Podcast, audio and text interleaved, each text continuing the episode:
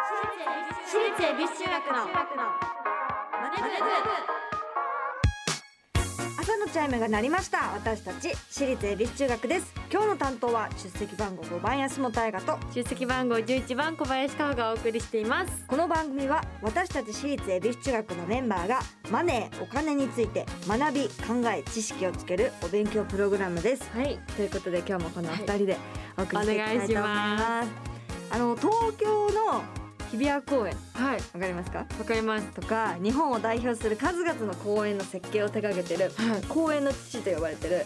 えー、本田清六さんこの方知ってますかえ初初対面です私も初対面です会ってもないんです会ってないですよねそうで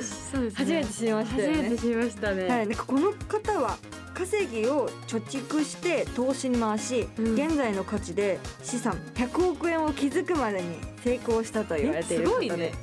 まあ、どのようにその貯蓄をねしていたかというと、うん4分の1天引き貯金って呼ばれる方法で、うんはい収入の4分の1を貯蓄に回しボーナスなどの臨時収入も全て貯めていたそうです。えー貯金が苦手な方はねこれを参考にするといいかなと思うんですけど私これうん貯金うん貯金を回すっていう形ってよりは、うんうんいくらまでしか使っちゃいけないっていう形であー自分はルール作ってて。うんあの必ずどんなお給料だったとしても、うんこのお金しか使っていくらまで、まあ、例えば、まあ、10万だとして、うんうんうん10万しか月に1回使ってはいけませんみたいなうんおう風に決めててうんそうそれそれで残ったのは全部貯金するみたいな感じで決めてたから、なうんちょこっとこの本田さんのあこうなんかこう考え考えをおう自然になんやかってたん取り入でれすてねたかもしれない。えー、よそっかすごいね最初から4分の1はなかったものとしてすごいねそうそうすごいよね。でも確かにそうそうしてばねうん確かに、うんなんか私もそうだね自然と取り入れてた。うんうん毎月この使える額っていうのを決めて、うんそれがこれだったんだねうん、ね近いのかなって近か考ったんだよねえ方としてはね、え思うけー、どはいということで皆さん貯金もね忘れずしていきましょうねはいはい毎回お題を決めて予習メンバーが先生となって勉強していきます本日のテーマは円安ってどんな影響があるのそしてこのマネ部でお金を勉強していつかは自分たちで事業計画まで立てられるようになりましょう番組ではメッセージをお待ちしておりますメンバーと一緒に学びたいお金にまつわる疑問質問をお待ちしてますラジオ日経エビチューマネブホームページメッセージフォームからまたツイッターハッシュタグエビチューマネブでお待ちしてますそれでは私立恵比寿中学マネ部今日も始めていきましょうかほさん授業の挨拶お願いしますはい。起立気をつけレッ私立恵比寿中学のマネ部この番組は東京証券取引所の協力でお送りしますアリとキリギリスいい湯だなあおやキリギリスくんじゃないかアリ課長ご無沙汰しております奇遇だね東大会社を辞めてからは念願のファイヤーを達成したのでもう投資もやめて現金にしちゃったんですよえもう現金にしたの相変わらず君はお気楽ですね投資も辞めてしまうとファイヤーにならないでしょうその点私は職場で投資を学び働きながら資産形成を続けていますよまた投資をしようかと思うのですが買い時もわからなくなってしまって無様だなキリギリスくん私のように賢い人は一気に現金化などせず投資と一生付き合っていくんです退職後の資産運用法も学んでいますよつまりはステイマーケットこれこそが余裕を持って余裕を増やす JPX マネブラボ投資に関する最終決定はご自身の判断でなさいますようお願いします東京証券取引所私立エビ中学のツイッターハッシュタグエビチューマネブでお待ちしてます今日の授業は円安ってどんな影響があるのうーんこのアメリカの商品すっごい欲しいやつなんだよなでもな今は円安だしな今買うと高くついちゃうよなあー物価も高くなってるし何を買うにしても高くて嫌になっちゃうなん誰だはーいガラガラガラえそのとですえちょっと上ってびっくりしたこんばんはこんばんは。や今インターホン鳴らしたのは安本先生ですかうんそうですよいやインターホンを鳴らしてから家に入ってくるのは間違ってないんですけどあの入ってくるまでの過程飛ばしすぎです、いやー先生もねうん年末が近づいてきて忙しいんで、うん、なるべく無駄なく早く安くしたいんですよあの忙しいなら家に来ないでくださいそれにあの安いって何でしょうか安元先生なだけにね、じゃあちょっと意味がわかんないですまあ、円安にもかけてみましたけど雑ですね書き方ね、雑とですころでですよ小林先生、はい年末といえばあれですよえあれでも年末って言ってもねちょっと早い気もしますよ何ですかね年末新語・流行語大賞です、流行語大賞まあ、今年を代表する言葉を選ぶものですけどもはい毎年ねこの時期に発表されるんですけどそうだもうすでに30の言葉ノミネートされてるんですよあ本当ですちょっとね次のページにノミネートされたもの一覧があるんですけどもはい知ってるものありますか気になるものだっでたもりこれやっぱこれいやーパワーこれですよやっぱそうですね若者としては流行りましたやっね そうですよみんなだいぶ昔からやられてるギャグがまさかの今年からねねにもうん流行ってますもんね、であすとね顔パンツもちょっと顔パンツ聞いたことあ気になります気ねになりますえ私は初めて聞いたんですけど確かになんかマスク着用がねこううん日常化してるから、ああそういうことマねスクはもはや下着のような存在だとあーそれを顔パンツっていうのか言うらしいすごい面白いよねなるほどねでもねよく見てくださ い、お何ですか中にはねうん悪い円安って言葉がノミネートされちゃってるんですよ悪い円ちょっと安世間を騒がせてる円安ですけどもえまあ円安になると本当だ輸うん入品が高くなります、そうですねこれはどういうことかはい先週学びましたね、学びました例えば1ドルがうん100円だったうん頃、じゃあ例えば1,000円でうん10ドルが手に入ったうんけど、えっと、1ドルが140円うんだった時は1,400円払わないとうん10ドルが手に入らないみたいな、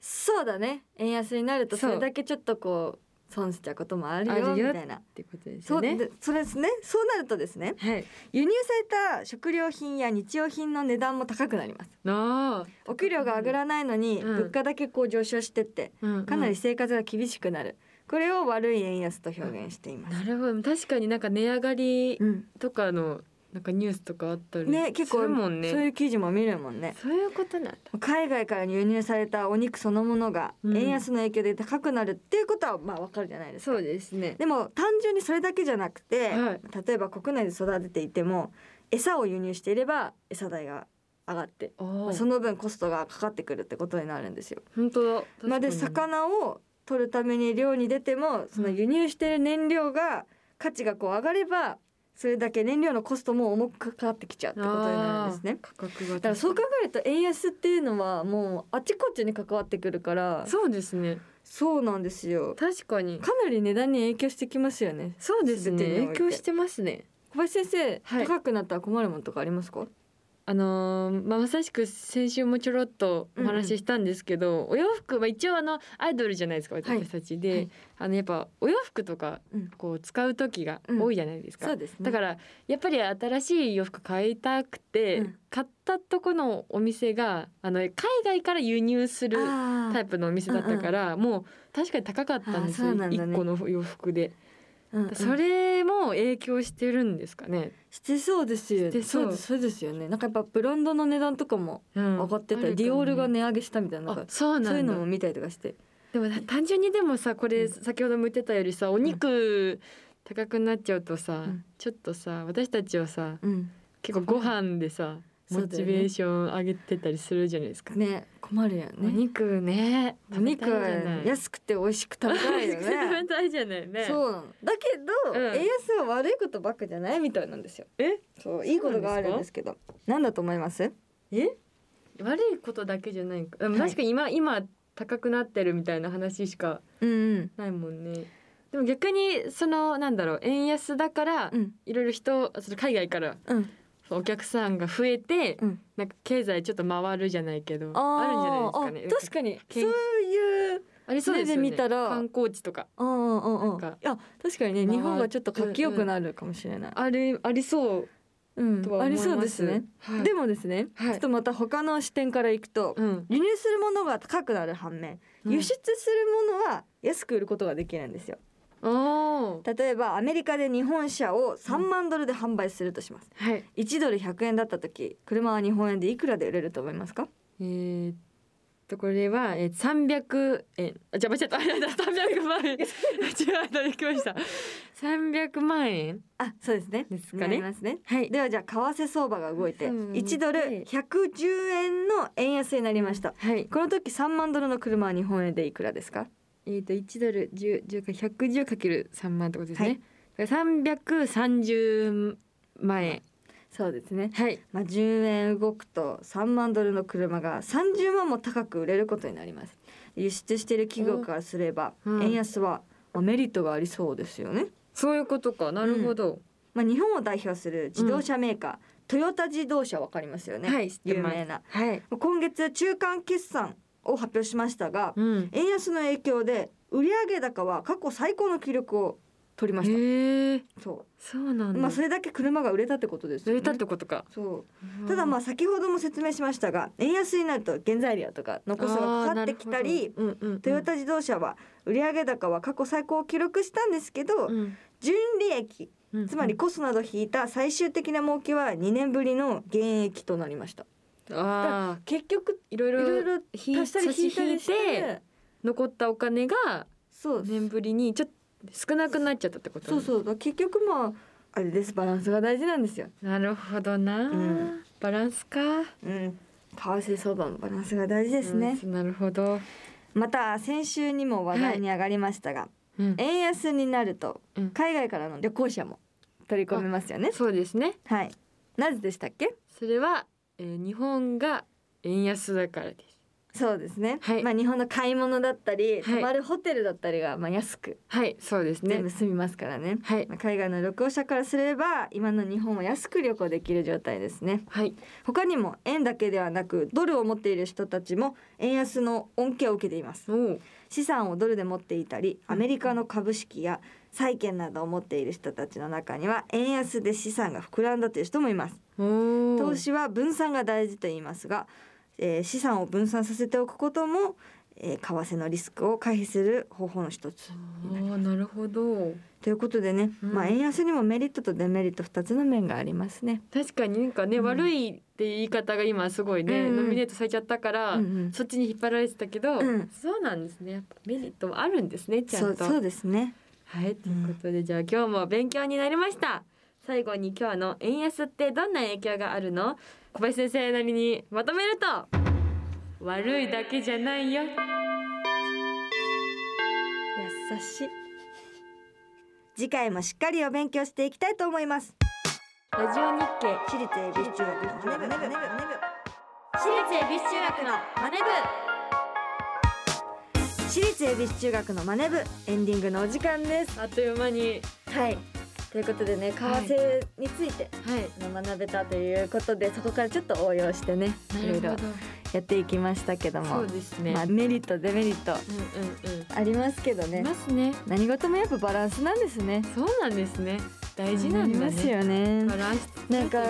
私たちのね、日本人もさ、こううん海外旅行がなんかもうちょっと気楽にできるようにね、そうだねなればいいけどね、今後日本がうん加速して円安していくのか。あーちょっとまた戻るというまかた戻ったり円高になっていくのか、進んでいくのかこれもねなんかいろいろなあれですよそうだねね政治だったりいろんなことが絡絡んで変わっていくから、なるほどどうなねっていくかわかんないからね。確かにただ円の価値増えろっていうのはあ需り要ます需よ要増ねえてくれっていう気持ちで